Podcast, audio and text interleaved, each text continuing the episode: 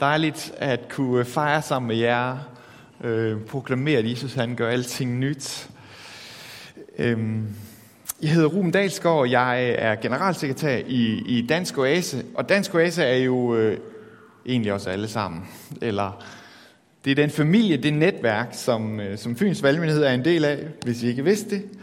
Og øh, vi i Dansk Oase er optaget af, at mennesker de må få et livsforvandlende møde med Jesus ved Helligånden at øh, de må få lov til at blive forfrisket, fornyet i deres tro, og det må bringe levende menigheder, som er optaget af at vise, hvem Jesus er i det her land. Så det, det er derfor, vi er der. Og øhm, dejligt, at jeg også kan få lov til at komme rundt til de her levende menigheder og se, hvad Gud gør. Så det sætter jeg simpelthen så stor, så stor pris på. Ja. Jeg smadrede mine briller i går, så jeg, jeg håber, det kommer til at gå nu. Jeg, jeg er i gang med sådan et gør-det-selv-projekt derhjemme. Og øh, så var der simpelthen et, et, øh, noget af det, jeg var i gang. Det var nedbrydningsarbejde. Så det var simpelthen noget, der lige fløj ind og smadrede mine briller. Så jeg, jeg er glad for, at jeg kun har sådan en lille rødt mærke rundt om øjet. det kunne godt være gået lidt galt. Nå, jeg håber, vi klarer det sådan nogenlunde. Ja, I kan se lidt. Det der, det er et, øh, det er, en, det er, en, det er sådan et, et ansigt, en pande med et kors på af aske. Kan I se det nogenlunde? Ja. Vi har jo lige haft aske onsdag, og, øhm, og på mange måder så lever vi øh, i den her tid sådan, det jeg vil sige sådan under asken. Og øh, hvorfor er det egentlig, vi, vi, vi, vi gør det? Hvorfor er det, vi, vi har aske onsdag? Det kan være, I lige har haft det, og, og Christoffer har brugt en hel masse tid på at forklare jer det. Øh, men jeg har, jeg, der er to ting. Jeg ved, der er mange, der stiller spørgsmål, hvorfor gør vi det egentlig? Det er også teologer, der stiller spørgsmål, hvorfor gør vi det egentlig? så jeg for nylig på Facebook, der var nogle af mine teologvenner, der spurgte, hvorfor, hvorfor gør vi egentlig det? Øh, ja, for mig ser der to årsager, og det, og det, det vil egentlig jeg gerne prøve at få lidt ud her i den, i den her prædiken. Øh, det første, det er, at vi, øh, vi minder os selv om, at vi er støv. Vi er støv vi tegner støvet på vores pande for, for at minde os om, at det er faktisk os, der er støv. Øh, vi er skrøbelige, og, øhm, og, og vi minder os om, at den måde Gud skabte os på, det var simpelthen ved at samle støvet, og så blæse sin livsånd i det. Og hvis ikke han blæser sin livsånd i os, hvis han ikke holder os i live ved sin ånd, jamen så er vi bare støv. Så er vi, så er vi simpelthen bare støv. Og, og, øhm, og i den særlige situation med, at vi forstår os selv som værende støv, så tager vi også imod øh, den sandhed om os, at Gud han husker på det. Der står i salme 103, at Herren husker på, at vi er støv. Han viser barmhjertighed mod os, fordi han ved, at vi er støv. Vi er skrøbelige mennesker. Vi er dybt afhængige af ham. Og så den anden del, med asken, det er, det er den del, vi, vi møder i, i mange steder i Bibelen, men vi møder det øh, på en særlig måde i Nineve, hvor, hvor Jonas er blevet sendt til Nineve for, for at vide, at, øh, eller for, for, for at forkynde, at nu falder øh, byen simpelthen i grus øh, på grund af alt deres synd. Og, øh, og hvad gør byens indbygger så?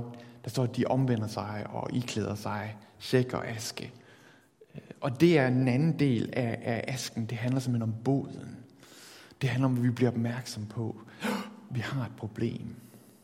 Vi er kommet til at stå som Guds fjender, stå ham imod. Vi har syndet, vi har fejlet, og derfor så går vi ind under asken, omvender os, beder om noget, beder om tilgivelse. Så, så øh, det er de to ting, som, som asken siger os.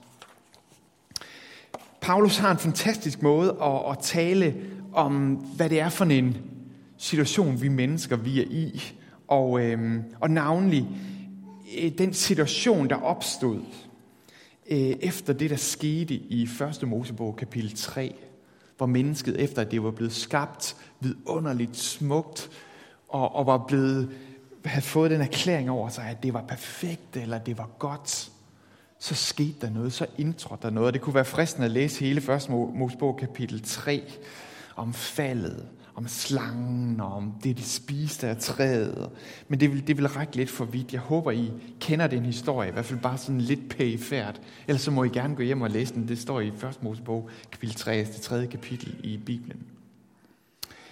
Men, men Paulus, han, han prøver at forklare gennem hele Romerbrevet, igennem nærmest alle sine breve, øh, noget omkring det her. Hvad betyder det, at vi mennesker, vi er havnet der? Og, øh, og hvad er det, at Gud har gjort for at, at gribe os i den situation? Og Romerne 8 er sådan et kapitel, jeg bare vender tilbage til igen og igen, fordi det siger noget helt fantastisk om, hvad Gud har gjort, hvad for en situation vi er blevet placeret i, øh, men også hvad dybest set mennesket er. Så jeg vil gerne læse fra, øh, fra Romerbrevet kapitel 8, og vi springer frem. Hvor, nu skal jeg lige have tændt den her, så sker der ingenting. Sådan der. Vi springer frem til, til vers øh, 19 til 27. Der står sådan, her, skabningen blev jo underlagt tomheden. Ikke fordi den selv ville, men på grund af ham, der gjorde det.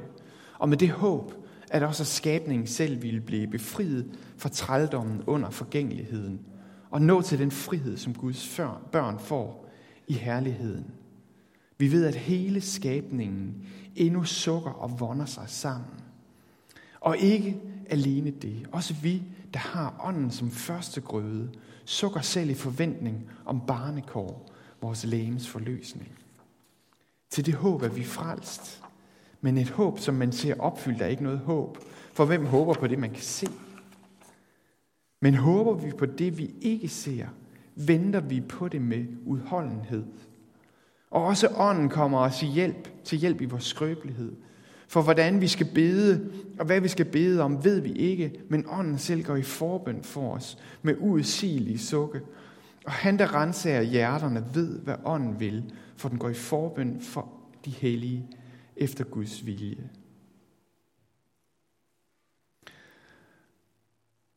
Der er noget i det her, Paulus øh, er i gang med at sætte sprog på, øhm, som jeg, jeg tror, vi, vi ikke skal blive for hurtigt færdige med.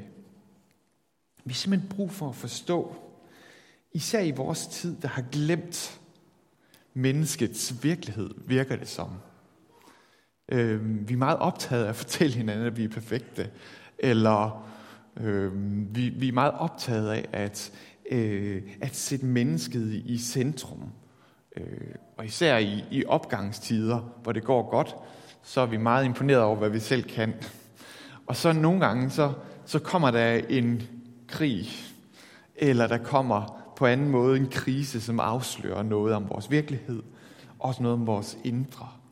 Noget af det, der skete omkring de store verdenskrige i, i det 20. århundrede, var, at teologien, den måde, man talte om Gud, den gik meget fra og sådan prøve at se på os selv, og se, hvor vidunderligt vi er skabt, og se på naturen og alle de her ting.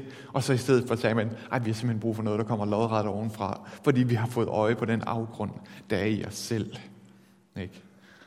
Og, øhm, og jeg tror, igen og igen, så har vi simpelthen brug for at blive opmærksomme, og det, og det er noget af det fasten, og det er noget af det asken kan.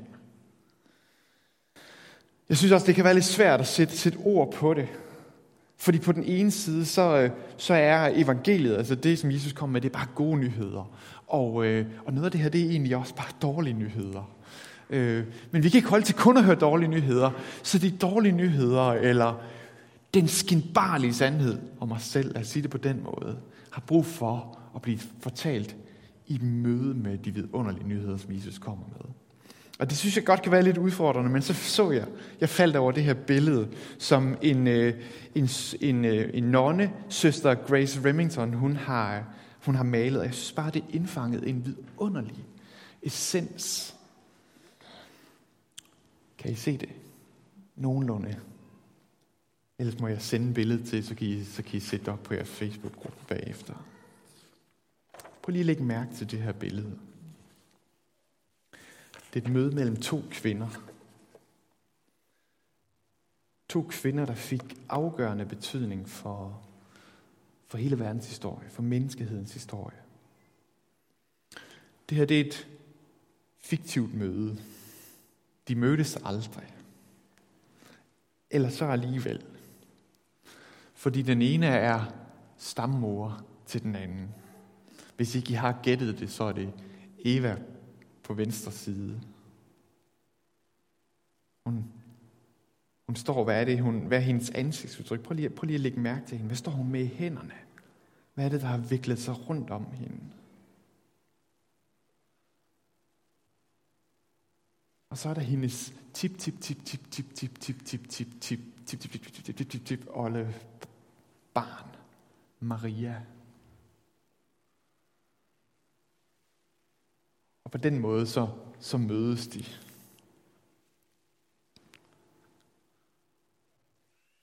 Der er ingen tvivl om, at de to kvinder de deler en fælles smerte. Men Marias ansigt afslører også sådan et lille smil. Gør det ikke det? Der er sådan et lille smil. For der er noget, hun ved. Hun ved, at det løfte, som Gud gav til Maria, om at den slange, der ødelagde livet for hende, om at den engang skulle få sit hoved knust. Og hun ved, at der i hendes mave, at der gemmer sig Guds svar på den situation, Eva er havnet i. Og som hun også selv er havnet i, fordi hun har arvet det fra Eva. Og de to spørgsmål, som jeg fik lyst til at stille eller få svar på, da jeg så det her billede, det var for det første, Eva, hvorfor græder du? Eva, hvorfor græder du? Og det andet spørgsmål, det var, Maria, hvorfor smiler du? Eva, hvorfor græder du? Maria, hvorfor smiler du? Der er en række årsager til, at Eva hun græder. Og det første, det er jo noget af det, som, som Paulus satte ord på i, i det, vi lige læste. Eva græder, fordi hun har oplevet, eller hun er blevet ramt af, en enorm tomhed. Det var det, der var konsekvensen af at vælge Gud fra. Det var tomhed. Tomhed, tomhed, tomhed. Se, Eva og Adam, de kendte til det med at leve i Guds nærvær. Og ved hvad, det er det mest meningsfyldende. Meningsfyldte, det er det mest opfyldte, opfyldende, et menneske det kan opleve. Altså sjælen er mæt. Den er opfyldt. Den er fredfyldt. Den er tilfreds i det der Guds nærvær. Sjælen er fyldt. Hele, hele menneskeheden er bare, eller det var så kun de to jo, men de, den var bare præget af at være fuldstændig hjemme. Der var ikke noget, der manglede. Og det, der sker, da de bliver sendt ud, det er netop, at der kommer det her kæmpe hul. Så bare tomhed. Tomhed, tomhed, tomhed. Og, og med den tomhed, så kommer der sådan en længsel efter at blive fyldt. Og det, og det er Evas arv til hele menneskeheden, og vi kender den selv. Bare en tomhed og en sult efter, der må være noget, der fylder mig op. Der må simpelthen være noget, der kan fylde den her tomhed. Jeg læste for, for noget tid siden øh, Thomas Treve, det, han er anmelder på Ekstrabladet. Øh, jeg tror, han er elsket og forhat. Jeg ved ikke øh, helt, måske mest forhat.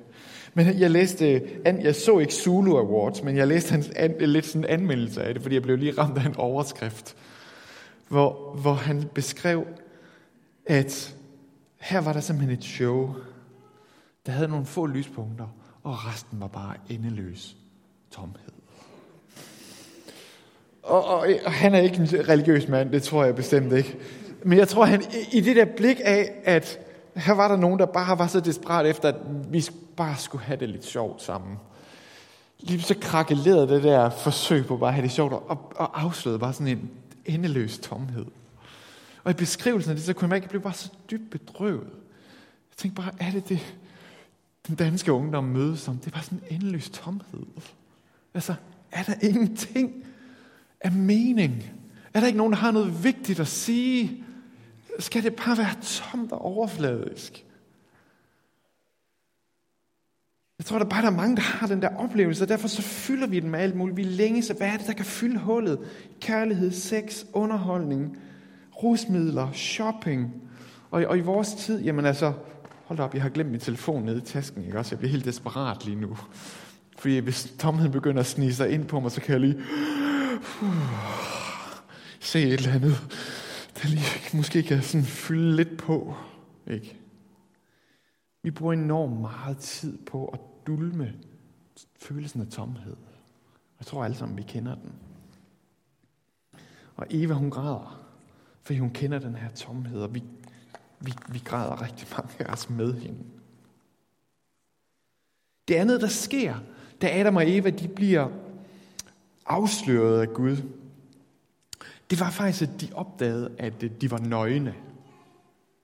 Og jeg tror ikke øh, primært, det handler om, at, at de, øh, det var sådan noget sex noget.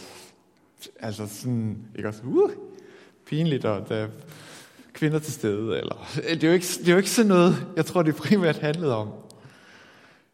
Jeg tror dybest set, det, det der skete der, det var, at de opdagede, at den herlighed, som dækkede alting i Edens have, i Guds nærhed, den var blevet taget fra dem. Og pludselig stod de der alene, afklædt. De havde, de havde ikke noget til at dække sig med. De stod selv. Alle de slag, der ville komme deres vej, dem måtte de selv tage imod. De var sendt ud fra deres hjem, og den beskyttelse, der er i et hjem. De var sendt væk fra det mest afgørende fællesskab, et menneske kan have, nemlig fællesskab med Gud. Og så står man der med den angst for at blive endnu mere afklædt, for at blive endnu mere alene. Og, og jeg tror, det, det hører til måske også noget af den mest markante arv, vi, vi også møder i, i vores tid, nemlig det, vi kalder skammen. Ikke? Skammen. Skammen over min utilstrækkelighed. Skammen over, at når det bare er det, jeg er, der skal stå frem, er det så nok? Er der så nogen, der vil tage imod det?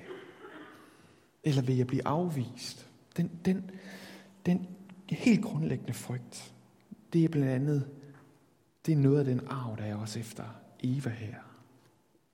Eva, hun græder, fordi hun frygter afvisningen, og hun ved, at hun er nøgen, og derfor skammer hun sig.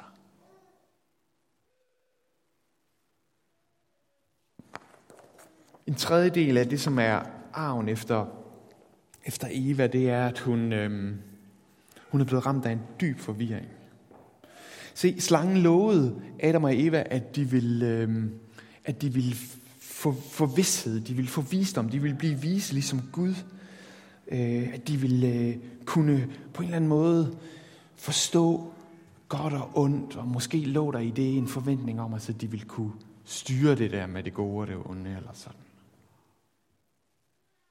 Men i virkeligheden, så skete det bare det, at de mistede deres uskyld.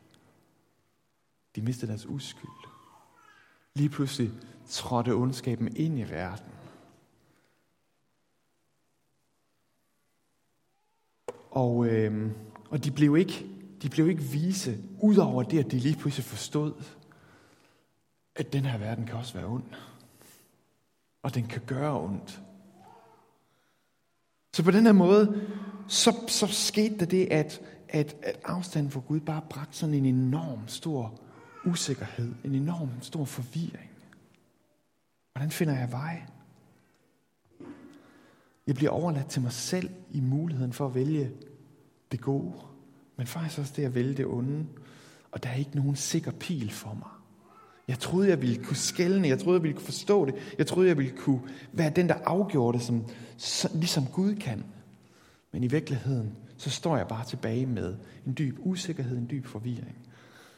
Og derfor, så er det, at Eva og Adam for den så skyld, hele tiden bare får brug for rådgiver, længes efter mennesker, der kan sige, hvad det, jeg skal mene, hvad det, jeg skal gøre, Hvordan skal jeg være rigtig?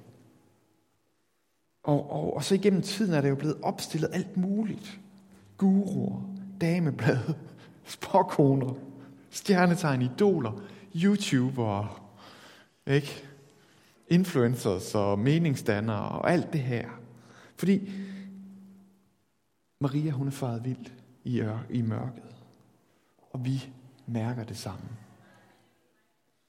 Og vi, vi græder, fordi vi ikke kan finde vej dybest set. Vi stiller spørgsmålet, hvem vil vise mig vej i det her mørke?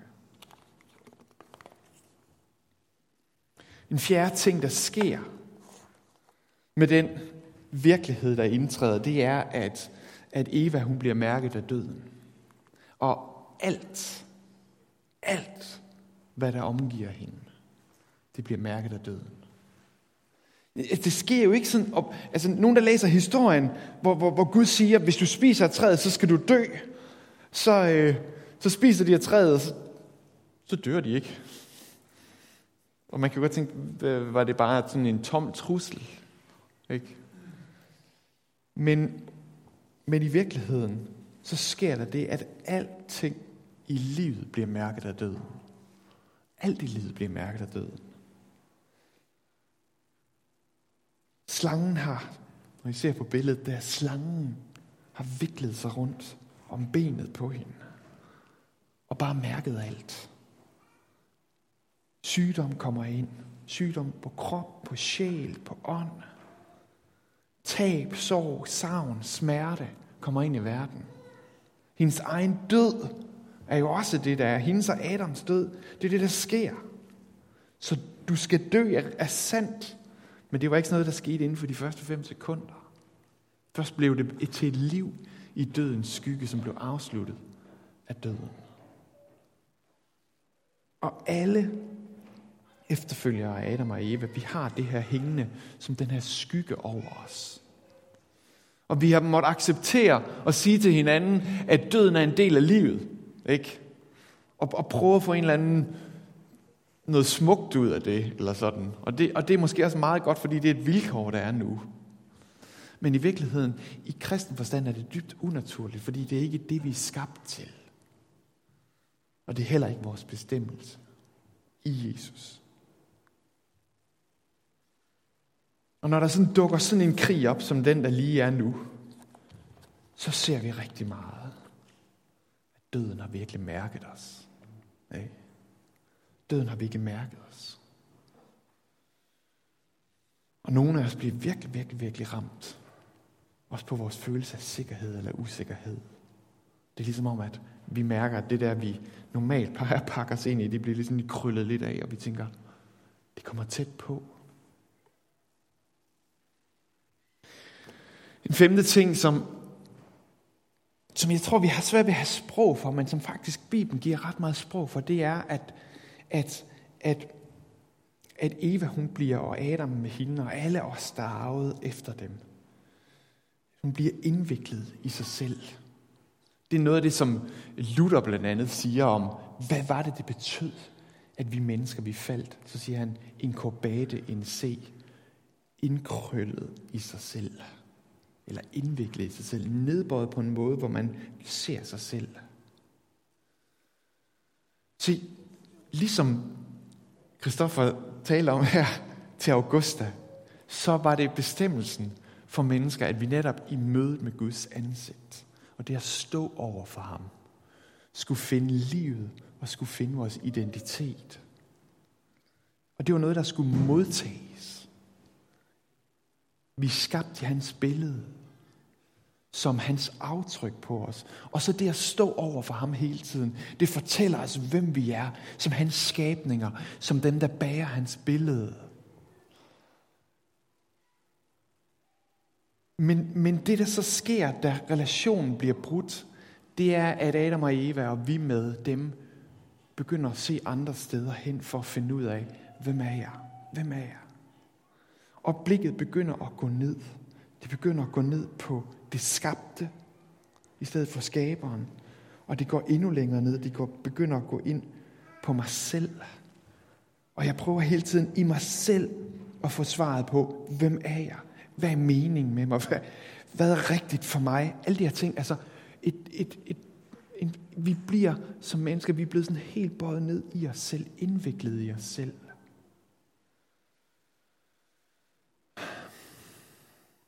Og jeg tror, i, i vores tid, så er det her bare en helt ekstrem synlig tendens også. Vi stiller hele tiden hinanden spørgsmålet, jamen hvad fortæller dit hjerte dig? Ikke? Hvad fortæller dit Og når vi stiller sådan et spørgsmål, jamen, øh, så det kan være godt nok lige at mærke efter. Det er jo ikke det. Så hvad er det egentlig, der sker på indersiden af mig? Men, men hvis jeg gør det til mit afgørende kompas og sige, hvad fortæller mit hjerte mig? Så, så er vi i gang med at, at spørge et kompas, der kører sådan her. Wii, wii, wii, wii. Fordi det, det har mistet sin retningssans. Bibelen taler faktisk om, at hjertet er en bedrager. Og det, det skal vi lige sluge i vores tid, der er så travlt med at sige, at hjertet er det, vi skal lytte til. Men hjertet er det mest bedrageriske af alt, det står der i Bibelen. Og jeg tror faktisk, det er rigtigt. Og det er en meget stor løgn, at vi får hele tiden at vide, at vi skal kigge ind i os selv, for at finde ud af, hvem vi er. Bibelen er faktisk øh, meget optaget af at gøre op med lige præcis det her. Og, den, og, og Paulus, han tager det op som i, i det der store teologiske hovedskrift, han har i, i Romerbrevet, som jeg lige læste af her, der gør han faktisk rigtig meget ud af at sige, at det her det er en kondition, eller det er en virkelighed af faldet.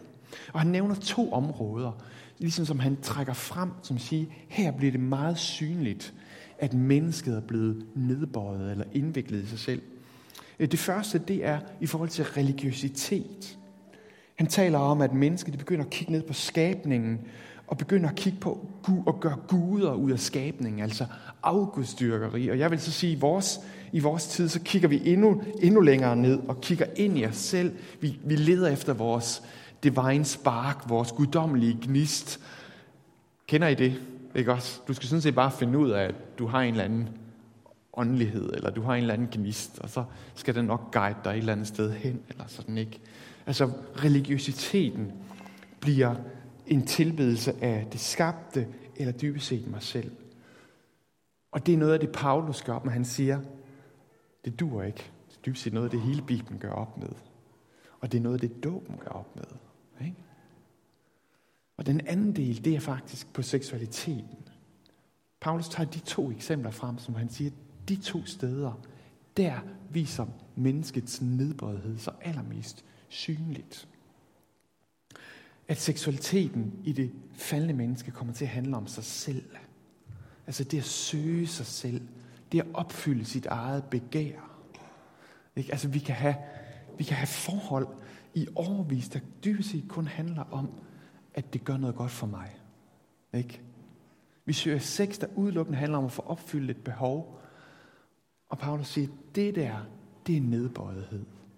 Du kommer aldrig nogensinde til at finde menneskelig helhed, din identitet i at gå til seksualiteten på den måde. It's never gonna happen. Og Paulus siger også, det er at søge sit eget køn, som et udtryk for det samme faktisk. Han, han, han, han siger netop, jamen jo mere vi kigger ned, jo mere bliver vi ude af stand til at stå over for den, der er anderledes. Og det, det er virkelig udfordrende i vores tid. Øhm, men faktisk er kristendommen den er meget hetero i den her sammenhæng. Både i forhold til, både i forhold til religiøsitet og i forhold til seksualitet. Fordi det netop er fremhævet som de to steder, hvor mennesket er kaldet til at stå oprejst over for den anden eller for den modsatte. At vi kun finder ud af, hvem vi er igennem hetero, altså igennem Gud, som er helt anderledes end os selv. Og, og, og på samme måde også i forhold til seksualiteten. Og, og det, er, det er mega politisk ukorrekt i vores tid, og det rammer os ret hårdt, de her ting. Det er svært for os at, håndtere, hvad gør vi ved det, og nogle af os kæmper også personligt med de her ting. Ikke? Men der er ingen tvivl om, at, at billedet af, af, af, af den måde, som, som, som Gud ønsker at, at rejse et menneske på, det, det udfordrer lige præcis i forhold til de her to ting. Paulus griber ind, og der er så, eller han, han griber til de her to ting, og jeg tænker, der er mange andre områder, hvor det også viser sig. Men det er den her indviklethed i sig selv. Og Maria, hun græder, netop fordi hun er indviklet i sig selv. Og så er der en ting mere, som simpelthen er så super afgørende, men som vi godt kunne finde på at stoppe med nu. Fordi indtil nu har jeg talt om det, som vi typisk kalder brudhed. Ikke? Vi, vi taler om, at vi er gået i stykker. Vores menneskehed er brudt, og derfor har vi brug for barmhjertighed og forståelse og noget og bekræftelse, og, og det er rigtigt. Men, men der er simpelthen, det er ikke muligt at tale om det her billede, det er heller ikke muligt at tale meningsfyldt om, hvad der skete for Adam og Eva, uden at ville tale om æblet. Uden at ville tale om æblet. Eva er ikke bare et offer. Det er hun simpelthen ikke. Adam er ikke bare et offer. Hun er også den skyldige. Hun overskred Guds grænser. Det gjorde Adam også. Hun vidste, at hun ikke måtte. Og nu står hun der med sådan en ubetalelig gæld, og den gæld er blevet givet videre til alle. Og det er derfor, vi er så optaget af, at et barn skal døbes. Det er for at bryde den arv. Ikke? Det, det, det, det, det er derfor, vi døber børn. Det er fordi, vi dybest set tror på, at Augusta står med en ubetalelig gæld, som hun har arvet fra sin stammor Eva og som der er brug for simpelthen at blive betalt. At hendes, hendes bundethed til den er nødt til at blive brudt. Og Eva, hun græder, fordi hun ved, hun er skyldig. Hun ved, at det er hende, der har skylden for alle hendes efterfølgeres kæmpe smerte. Og hun ved også godt, at det her det er kilden til det. Og vi kan godt komme til at tale udenom det, men æblet det er simpelthen hovedproblemet. Og vi kan ikke komme af med alt det andet, hvis ikke vi kommer af med æblet. Og jeg ved godt, at i vores tid har vi sådan et enormt behov, og det har vi haft igennem alle tider, og det havde Eva også, og det havde Adam også. Et enormt behov for at høre, at du er okay. Fordi det er ubærligt at stå alene med det der æble. Ikke? Det skubber til hendes følelse af skam og forkerthed og alt det her. Og derfor så er fristelsen, eller det hun har mest lyst til, det mange af os har mest lyst til, det er jo bare at gå hen til dem, som vil bekræfter os. Ikke? Dem, som siger, at vi er okay. Dem, som siger, at du er sgu god nok, -agtig. Det er det, vi gerne vil høre, ikke? Og så kan vi bruge en masse tid på at opsøge mennesker, der har det, men i virkeligheden, så er problemet, at slangen bare bliver hængende, så længe det er det eneste budskab, vi får. Slangen bliver hængende, så længe det er det eneste budskab, vi får. Vi får. Og derfor så har vi simpelthen brug for, for nåden og sandheden. Vi har brug for, at der er nogen, der siger til os, du er skyldig. Du er skyldig. Og så har vi brug for en, der kommer med Marias smil. Kom med Marias smil og siger, jeg ved, hvad Gud har gjort. Maria vidste, hvad Gud ville gøre. Gud har lovet befrielse. Og det gør han jo ved at bære æblets forbandelse på korset. Det er det, Jesus gør på korset. Og derfor så lyder der i begyndelsen af Romerne 8, som vi lige vi læste fra Romerne 8, nu vi læste vi ikke den del, men der, der lyder netop, der er ingen fordømmelse for den, som er i Jesus Kristus. Ikke? I Jesus, der sker det, det her mirakel, at æblet, det bliver taget ud af vores hånd, og Jesus bærer det på korset. Han, han, han lader hele ja, slangens gift, kan man sige, den, den raser ud i hans krop på korset. Og i forlængelse af det, så kommer alt det, som Eva hun længes efter. Identitet, fylde, nærvær, en fremtid, der ikke bare er død. Det kommer der. Men det kommer også kamp. Og det er også fastens virkelighed. Det er derfor, at vi, selvom vi er døbt, selvom vi er gået over til det nye liv, hvor vi har fået en ny identitet, hvor vi er blevet fyldt af hans ånd, hvor vi ved, at han er nær ved os hver eneste dag, hvor vi ved, at vores fremtid er sikker i Guds hånd, så er det hele under kampens øh, banner, han har sagt. Vi står hele tiden i kampen med det. Kampen for at tilegne os det, og kampen for at blive i det. Og derfor har vi den her faste tid. Og derfor så kommer vi igen og igen og beder Gud om, lad din sandhed oplyse mig, lad dit lys skinne igennem mig. Lad sandheden om mig blive afsløret, så jeg kan komme igen og igen med det æble, der står i min hånd, og give det til dig, og se, hvordan du bærer det, hvordan du betaler prisen for det, og se, hvordan du lader slangenskift sive fra min krop over i din. Er det ikke en fantastisk virkelighed? Lad os da bede sammen.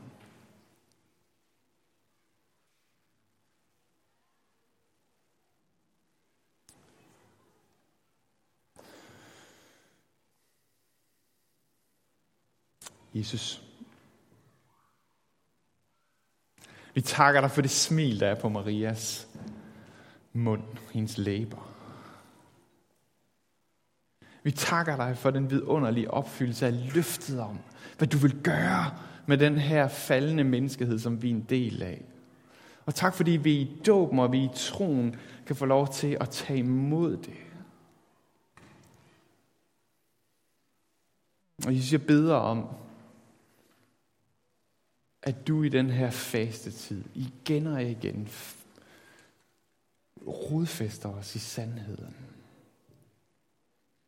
Den ubærlige sandhed om, hvem vi er uden dig, men der så overtrumfes af den ufattelig gode sandhed om, hvem vi er i dig.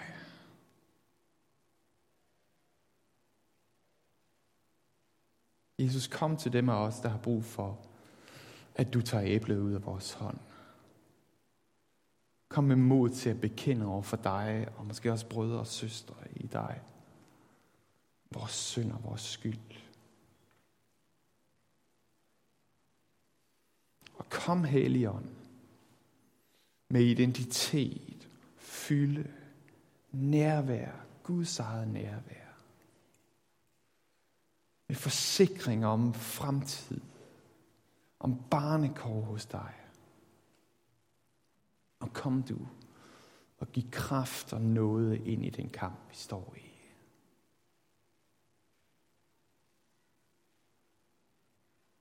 Jesus, vi elsker, hvad, øh, hvad du gør, og hvem du er, og hvordan du er kommet til os for at frelse os og for at gribe ind.